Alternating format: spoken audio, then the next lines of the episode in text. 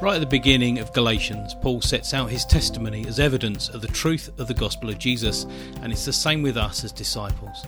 The gospel of Jesus is true, and our testimony of life is part of the evidence which illustrates that it's true.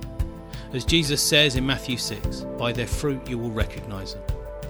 In this Playmakers podcast series, we talk about the message of Galatians with real people and think about how this gospel of Jesus has transformed, underpinned, and built the lives of men and women of God. These are not the testimonies of people from far away, but people who sit next to us at CCBS on Sundays and in small groups. Real people who show that Jesus is Lord in their daily lives. In this episode, we ask when life hits you extra hard, how do you get up and carry on in faith? As St. Paul knew, for all of us who follow Jesus, there are times when we're floored by the things that happen to us. Today, we talk with Jane and Yvette, two amazing, faithful disciples of Jesus who share some absolutely incredible testimony. We hope you find it as helpful and inspiring as Matt and I did when we spoke to them. Hello and welcome to the Playmakers Galatians podcast. We're joined by two new guests in our studio. Hello, guests. Hello. Hello. Can you please introduce yourselves?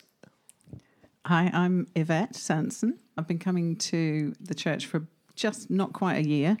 I arrived from Braintree when the church closed there, but I've been part of Relational Mission for a very long time. Well, it's lovely to have you, Yvette. Thank Thank you. you for coming. Hello, and I'm Jane Lane, and I've been coming to the Caris Centre for about 17, 18 years now. Wow. And I'm married to Andy Lane, and I've got three children. Wow, thank you for coming, and it's lovely to have you here as well, Jane. I'm going to introduce our big question. So, today's question is When life hits you extra hard, how do you get up and carry on in faith?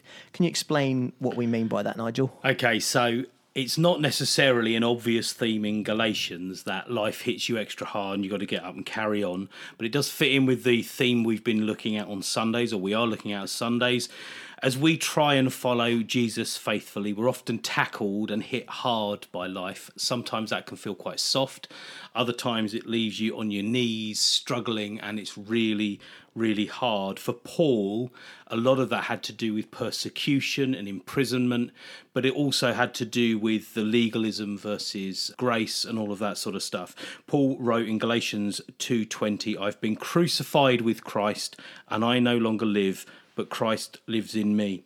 So what we're kind of interested in is when life hits you really extra hard, and I know we both know that for you guys, life has had times when it's hit you very hard. The enemies hit you, all of those things.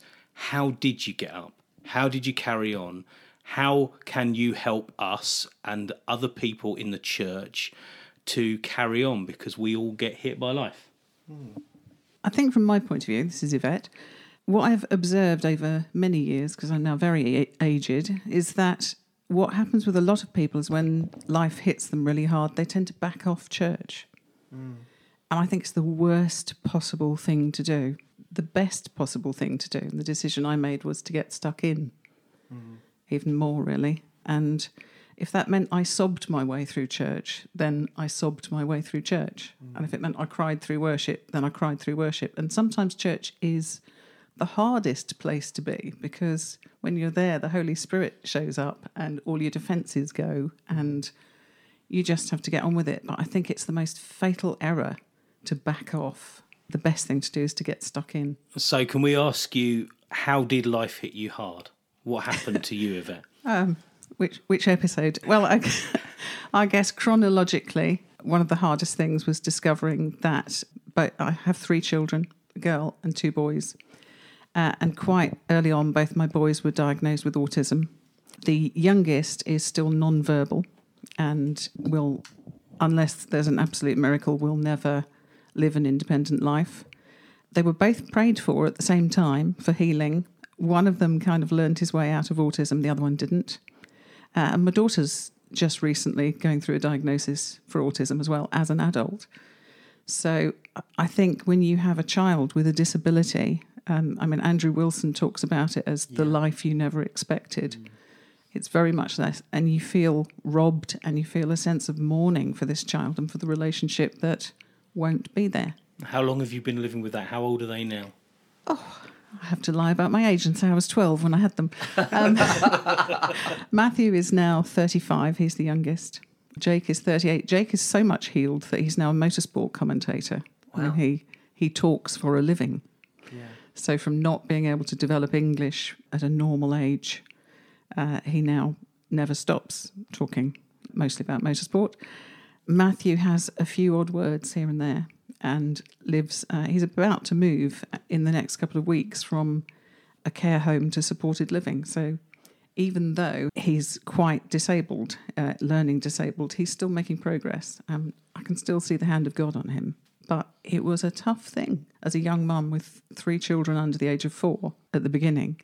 Then, as they got older, discovering that two of them had quite a severe learning disability, that was it was tough. Yeah, I imagine it was a a big shock because again, when you've got uh, when you're expecting children, it's like you plan out that what life's going to look like, and then all of a sudden, you know, yeah, and we were investigating Jake, who's the middle child's child, he's an adult now. We were investigating his lack of language development, and there was a sort of special speech therapy playgroup that I took him along to for his diagnosis. And I was taking Matthew along because I had nobody else to leave him with. And at the end of the course of sessions, they said to me, Of course, you realise Matthew's worse, and I hadn't. right, And that was a huge shock. Mm. I just thought he was an incredibly well behaved, quiet child right, because he was still very young. yeah, yeah. And what about you, Jane? Do you, would you care to share? Yeah, mine's been a health condition, and I had a chronic illness for three years. So, back in 2017, I started experiencing really bad pains where I was struggling to walk, I couldn't drive, I was struggling to even like lift my arms, and I didn't quite know what was going on with me. It started off slowly, and we just thought it was going to be Achilles tendonitis. But I went to so many consultants, and uh, in the end, a consultant said to me, I'm really sorry to say, but you've got lupus, and it's a chronic condition, it's incurable, and I'm basically going to be on medication for the rest of my life. Well, in that doctor's office, I just felt that I was hit by a train, and the grief just overwhelmed me. But in that split second, I knew that I had a choice and I could choose to do this on my own and maybe even feel a bit let down by God and why He let this happen to me. Or I could just hold on to God with everything I've got. And thankfully, I decided to do the latter. I just knew I couldn't get by without Him. Hmm. And I think I just really wanted to sort of show what faith looks like with a chronic illness. Some days I could worship God, read my Bible, come to church, lift my hands, and some days I would be on the floor of the shower sobbing because of the pain and because of not knowing if I was going to be healed or not. And I just wanted to sort of encourage people really that it's still faith, whether you're on the floor of the shower floor or Yeah. whether you're raising your hands in church. And I think it took me a while to realize that because I looked at myself and I would see myself as weak, or I'd feel that I didn't have enough faith sometimes. But actually, it was through people at church. They would see me coming to church because I really didn't want to miss church or group or anything. I just wanted to fill every part of my life with God. But a bit like the Psalms, some days I would be really complaining and really crying. Yeah. But that was that was okay. And it was through other people saying to me, Jane, I can just really see that you're really falling, you're really holding on to God. And I felt like a fraud when they were saying that to mm. me. And I wanted to be really transparent with people and say, well, actually, you didn't see me earlier today when I was like crying and complaining. But then they said to me, yeah, but you've still got your stake in the ground. You're still holding on to your faith. And I thought, do you know that's right? And the thing what the enemy wants you to do, he wants you to focus on your shortfalls. He wants you to sh- focus on your shortcomings. He wants you to focus on your failures. And I'd just be really honest with God and I'd say, I'm feeling this, this, this, and this. However, you are still on the throne. However, you are still my God. However, you are still my King. And I just found that even if I wasn't feeling it, by owning up to how I felt, but then making those declarations gave me strength. But I certainly wasn't strong every day. A bit like what Yvette said, it was, I knew I just had to jump into everything feet first with regards to God. Okay, so the thing about being hit hard is that you can get hit hard once and you get up and you might be limping, but you're almost certain to get hit hard again. And I know that testimony wise, there is more to come on this. What else has happened? I'm looking particularly at Yvette because I know there's more to come. And well, in 1998, my husband left me um, when the kids were 14, 12, and 11. And he left me for a man. So it was really difficult because for over a decade, the children had grown up with both parents being committed Christians, both involved at church, and we sort of worked our way through learning to live with Matthew's, particularly Matthew's disability, Jake's a bit to some extent as well. But then I was on my own. And not only was I on my own, but one of the parents who had said, This is everything I've stood for all my life, was suddenly saying, No, it's not. And I'm rejecting all of that. And I was really worried that the kids would be bullied because of it. So we, we tried to sort of like keep quiet about why it was that he'd left. And although there was, I mean, somebody said to me, uh, well, I'm sorry to hear your news, but you know, there's two sides to every story. And I thought, well, you know, sometimes there's just one. There's actually sometimes just one side to the story. And to have to tell people my husband's left me, I felt so much shame and so much failure, although there was nothing I could have done really to have changed the outcome. But it was really difficult. But however, the church around me, my elders, they encouraged me to lead worship, to continue preaching. Uh, and I did within a few weeks of him leaving. Uh, I was still doing those things. And it was incredibly painful. And also, at the time when he left, we were supposed to be going to Stoneleigh for the first time because our friends Morris and Rachel had said, You should come to Stoneleigh because there's a fantastic creche there for children with disabilities called the Ark. And Matthew would love it. And we decided, Yes, we'll go. And they'd been talking about this for a couple of years, really. And we said, Yes, we'll go. And then he left. And uh, they said to me, Why don't you come anyway? Bring the kids, come anyway. And I did. And they were like surrounded by 7,000 people worshipping. And it was just so full of joy. It was a hideous place to be in a way. It was ju- I just stood in a lot of the meetings and just cried all the way through the worship. And it was the year that Let There Be Joy came out. And that was you know, the most cheerful song in the, in the canon of worship songs. And I can remember coming out of the main tent or the main cowshed as it was in those days. And one of the elders from Morris's church then said to me, I don't know how you can stand it. And I said to him, I just know that if I don't, I'm lost. And he said, You're right, carry on. It was difficult, but it was really important to carry on serving and to for one of one of my children's parents to carry on the same sort of the same beliefs, the same faith, because it wasn't just my faith I was fighting for; it was theirs as well, really. And years later, when they were grown up, I, I did take my courage in my hands and ask them, "How did I do as a single parent?" Uh, and my daughter said to me, "You just carried on being you," which was so important, and to just keep doing the things and and keep uh, and I can remember the first Sunday after he left, going to our little, we had like a little satellite church that met in the pub. Uh, and somebody said, I have no idea why I should bring this verse, but I think I should bring it, and I don't know who it's for. I know the plans I have for you plans to prosper you and not to harm you, says the Lord, plans, plans to give you hope and a future. And I clung to that verse for years. Still, it came up again and again and again.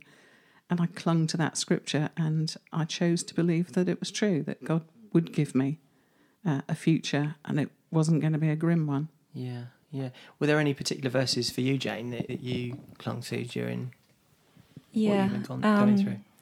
I think it's oh, I think it's Isaiah 40, 31. And it's those who wait on the Lord will soar up with wings like eagles. They shall run and not be weary. They shall walk and not faint. And I think for me, I wasn't really able to walk and run for a time. And so tho- those words just really leaped out at me. And I think I hung on to scriptures, and also God doesn't mind us reminding Him of His promises. Yeah. And you can see that all through the Bible, other characters in the Bible, that they would remind God of His promises. And Yeah. I just feel there's such a power in speaking that back to Him. And uh, disappointments are going to come. And I think the w- waiting is just so hard. Like when you're waiting, I think before I had anything really bad happen to me, I used to think, well, what's so bad with waiting? Waiting's just, you know, a waiting room. It's just waiting. But actually, waiting is so painful.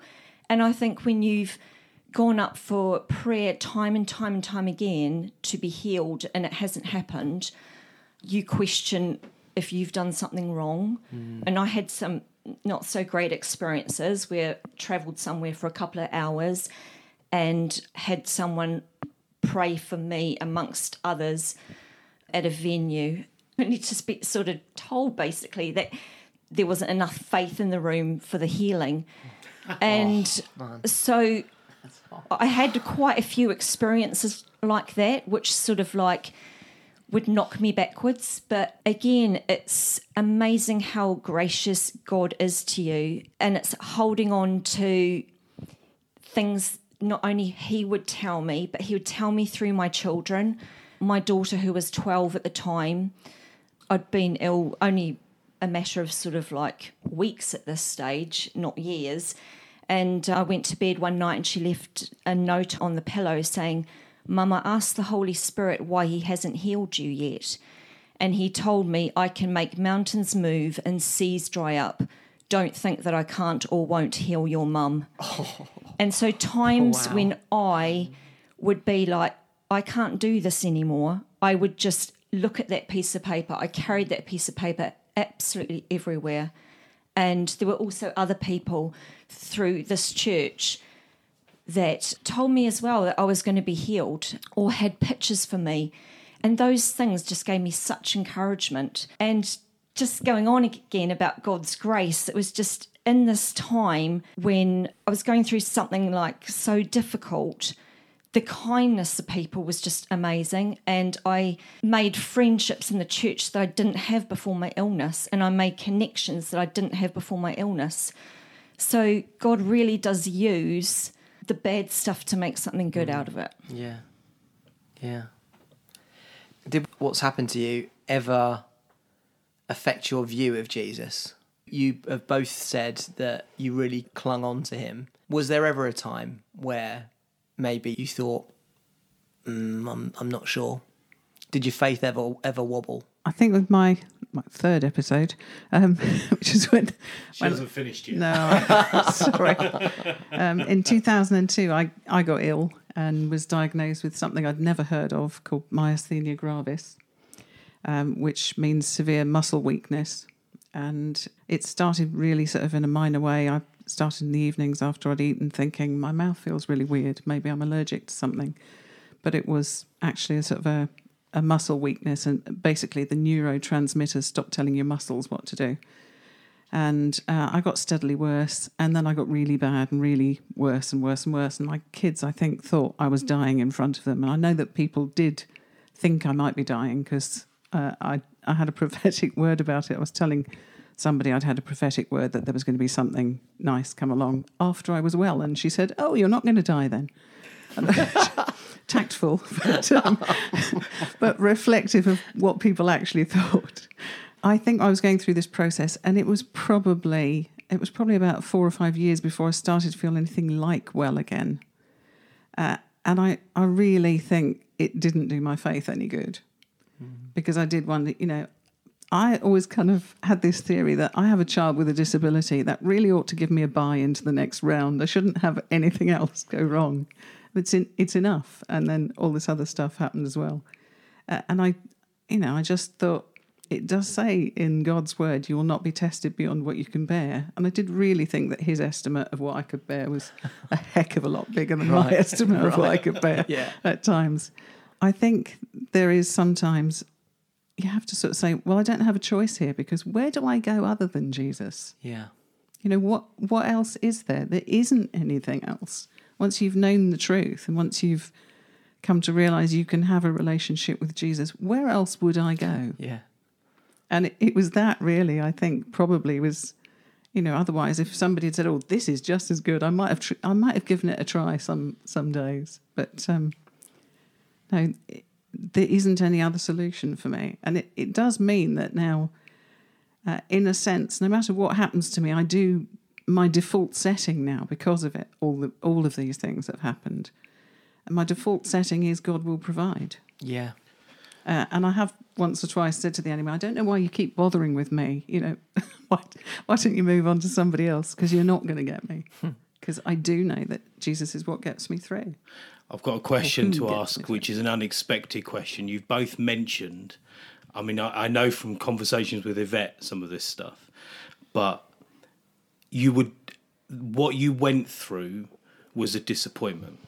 When you came to Jesus and you were told, you know, your life is now made, you're gonna, you've got eternal life and all the rest of it. I can't imagine for a second that either of you thought, "Hallelujah, I'm going to get ill, I'm going to have problems with my kids, all of that stuff." How did you cope with that disappointment? What did you do with it? Have you coped with it? There's been times that I don't feel that I have coped with it. I think with my illness, there were times I had complications. There was this one time I was in London and a consultant was saying that he felt I had liver disease because of the medication I was on. He felt was adding to it, but then I couldn't come off the medication. And it was just making me really, really ill. And um, he said it's a real grey area. God did speak to me on the train. He said, but I don't live in grey areas and I really love that because it's like we all live in grey areas where we don't know what tomorrow is going to bring, but but he knows, and that gave me great comfort. And you would think that I should have just stayed in that. Yes, he's he's on the throne, he's in control, but actually, by the end of that train journey, I'd let fear come in. And I definitely was living with a spirit of fear for some time. I had insomnia. I was violently sick like nearly every week. I was just had huge anxiety, panic attacks. And so for a time I really did not feel that I was being very strong at all. But through it all, actually went to work with like um, verses in my pocket. And sometimes when I'd feel a panic attack coming on, I'd just nip to the toilets and like read a verse or say it out loud. And and it was almost like something I'd almost have to do hourly um, when it was really bad. I think disappointment's one of the most corrosive things. It's um, it's really difficult to live with, and I think there was a time when I would have looked back and told you that the signature word for my entire adult life was disappointment. Uh, that's how it felt at the time. That everything had been disappointing, or nearly everything had been disappointing. It's it wasn't what I signed up for. Um, I think I'm probably happier now than I ever have been. And, mm. you know, we've not long come through a pandemic when 80% of my income disappeared. And I just thought, God will provide. Because I think so many awful things have happened that my testimony is that He will bring me through everything. It is difficult dealing with disappointment, but I suppose disappointment doesn't last forever. Mm. I learnt two really important things along the way. I think one, after my husband left, I, I went to counselling for a year with a, a wonderful Christian counsellor. And she said to me, Sometimes there is no best thing to do. All you can do is the least worst. And that was actually really quite releasing to know that I'm not supposed to be doing a best thing all the time. Sometimes I can go with just what is the least worst and what is what is it I can manage at the moment. Uh, and that was quite freeing. And uh, the other was um, my church leader when I was back at, in my Ichthus days, uh, John Prisdy, and he just used to say, "It will not always be like this." And It's just a few words, but they're very comforting sometimes when I'm feeling really disappointed about something. I remember John saying, It will not always be like this. I think he was talking about his wife learning to drive at the time, but no, it will not always be like this. You, you talked about waiting, Jane. You, you've waited a long time. You've made the decision. You said you made the choice to hang on to God. Um, what's happened?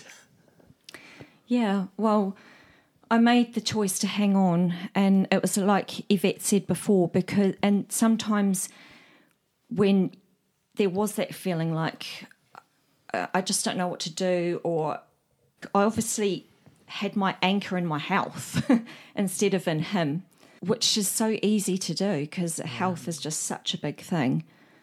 Faith really is a journey and it's like looking at the whole journey and it's like sometimes you could be full of faith in the morning and you can be on the floor at night crying and it's just almost just accepting that that's okay because just choose just keep choosing him. And he's he's chose you and he's not going to let you go and just knowing that it is a journey and it doesn't look one certain way. It can look very different for everybody. Just before lockdown, actually, I was feeling like a lot more sort of able in my body. And so, I mean, I've, I've lost count of how many medications I was on at one point. I don't know. I was on everything, it felt like. Mm. And, um, and I started to just, without the doctor's permission, I just sort of came off one of them just on my own. I thought well, because I would just forget to take it because I was feeling okay. And then the one that was making me really ill, I thought, oh, I better ask the doctor for permission for that. She was like really quite against me being off this drug. So I said, well, can you ask my consultant? And um, she said, yeah, but you know, she couldn't really see why he would sort of just let me drop the medication.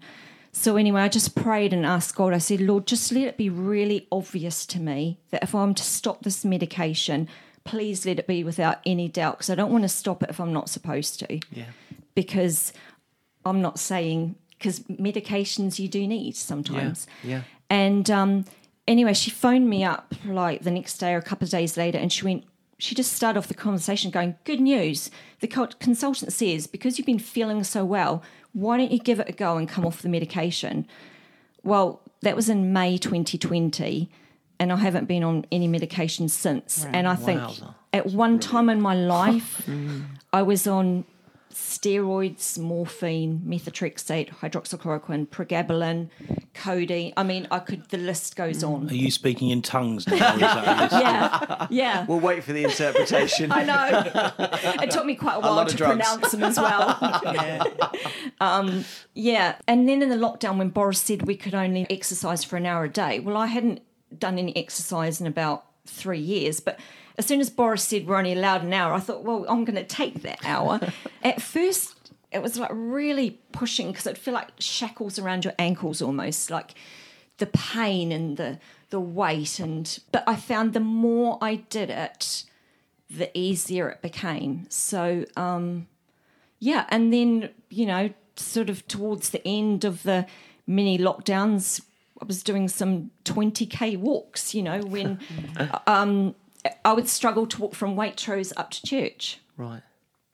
and there was a time I was in a wheelchair. So yeah, Wow. Oh, yeah, I don't take as much medication as I used to, although I will be on medication for um, the foreseeable future. But uh, I was in shielding um, during the first lockdown, not leaving the house for 12 weeks. Um, uh, but then, as soon as Boris said us shielding people were allowed out for an hour, I went slightly mad and did couch to 5K, which Okay. um, you know, my consultant's really pleased with. And uh, we've been able to reduce my medication. So, you know. And from- do you do 5k three times a week now? About that, yeah. yeah. Yeah. We'll Which- see you at the local park run then. Well, yeah. yeah. If people who knew me years ago knew I was running, they would they would just laugh. yeah. Can I just say I don't do any of that sort of like long walks nowadays. And a bit like what you said as well, I was shielding in the first lockdown as well, and we were in the extremely vulnerable category. But again, God said to me, You're not in the extremely vulnerable category. Those that don't believe in me are in the extremely vulnerable category because it was horrible to be sort of in that category. You felt, I don't know, like, Alone in my case. yeah. Um, just want to ask. This is a, an odd question. We have to remember that this podcast is for the church, is for people to mm. hear, and hopefully outside the church too. But of the people who were around you when you were going through those difficult times, can you give some examples? First of all, of what people did that didn't help whatsoever. And both of you have given an example of that already, really. But what people mm-hmm. did did that didn't help whatsoever, and also what people did that encouraged you and did help and was really helpful, so that people in our church can know that when they're watching people going through stuff, how can I help? I think when I when my husband had left and I was at home with the children, quite a lot of people invited me around with the children, but I became an invisible person as an adult. I didn't get invited round to dinner as an adult, as a single person. Suddenly, it was only I was only an entity with my children, and that was not terribly helpful. But on the other hand, there were some excellent examples of men, particularly, said to me, "He's a fool." and there was there was a lot of encouragement to preach, uh, to lead worship, to be part of the worship team. There there was encouragement to exercise my ministry, which was really helpful, because it kind of like was saying, "Don't worry about what's happened to you. We know that it wasn't your fault, and you know you're not in any way tainted by it." Because it was really difficult to walk back into church that first Sunday. Uh, but to be uh, to be put to work usefully in the church was really really helpful. Joe? Yeah, I think the biggest thing for me is when people would say to me, But you look really well. And I think I just want to speak on behalf of all people that have suffered with chronic illness. You can't see it. And um, and some days it's worse than others. So some days people might see, oh, she's walking okay up the road, and then another day you might be in a wheelchair and, and they're a bit sort of like can't kind of get their head round that. I really felt that God wanted to heal me from the inside out. He didn't just want to heal me physically. I felt that He really wanted to heal my heart. So I went for transforming prayer quite a few times, which was a great help to me. I was going to two community groups, uh, different community groups, and I just had different people of the church message me to check in on me.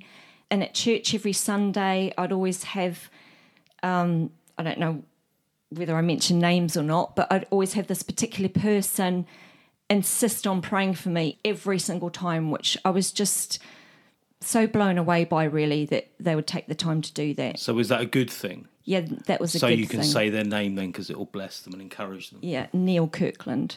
Mm-hmm. He Awesome. he just every week he would spot me and he'd go, Jane, let me pray for you. It was just such a it was a real blessing. Yeah. And so that that was an encouragement to to to you guys. How would you encourage others who may be going through something similar, or who will go through something similar in the future? It's extraordinary how things work, really, because um, it was 2002 that I was diagnosed with myasthenia gravis. About two months ago, I got a new client. And at my first meeting, she said, uh, I apologise. She said, if I seem at all tired, she said, but I've, I've got this strange illness called myasthenia gravis. I went, no way, I've got that. And she said, I could cry. She said, I haven't met anybody else. And I'm in the in the depths of it. And it's been extraordinary how god's used that really. It took 20 years before i was put in front of somebody that i could encourage. Yeah. but uh, i have been a real encouragement to her. And you know nobody else has heard of this illness so how could anybody else understand what it's like? It, it is extraordinary how god uses you later. And it's often i find that it's the longer view when i look back that i can see his hand and how he's had his hand on my life at mm. various stages and and I can see now I couldn't necessarily at the time but I can see now how he blessed me at moments through it not taking me out of it but how he blessed me through it Yeah. Wow. How how would you encourage others, Jane? Yeah, I'd just say when the rug's pulled out from under you, like just hold on to him as hold on to God as he holds on to you. There really is nowhere else to go. And you realize that when you feel like everything's taken from you. And also, I'd just say, just get people around you that can pray for you, that you trust, and that can just be really honest to and just transparent with, because it's really good to just be honest about your feelings and um, and honest to God about your feelings, and then ask for His strength. Days when I couldn't pray, you know, I just say, Lord, I, I just can't pray today. Ho- Holy Spirit, please intercede on behalf of me. I, I haven't got the words today. And that's okay. And just don't back off church. Get stuck in. I think uh, before we close, before we finish, there's just one more question, and I only want brief answers for this. How are you doing now? Probably better than I have been in years. I'm good. Yeah, well, I don't suffer with fear anymore, apart from public speaking. Um, um, no, I'm I'm doing I'm doing good, but it's still a journey, and I'll have days where I feel s- stronger than others. Like health wise, doing good, but sometimes mentally, emotionally, it's up and down. To be honest. It's been amazing hearing both your your testimonies. I'm absolutely blown away by your strength and your courage and your faith, and I am certain that, that the people who listen to this will be encouraged. Thank you so much for your honesty and for sharing your lives with us. It's been a real blessing. Thank you so much. Thank you. Thank you.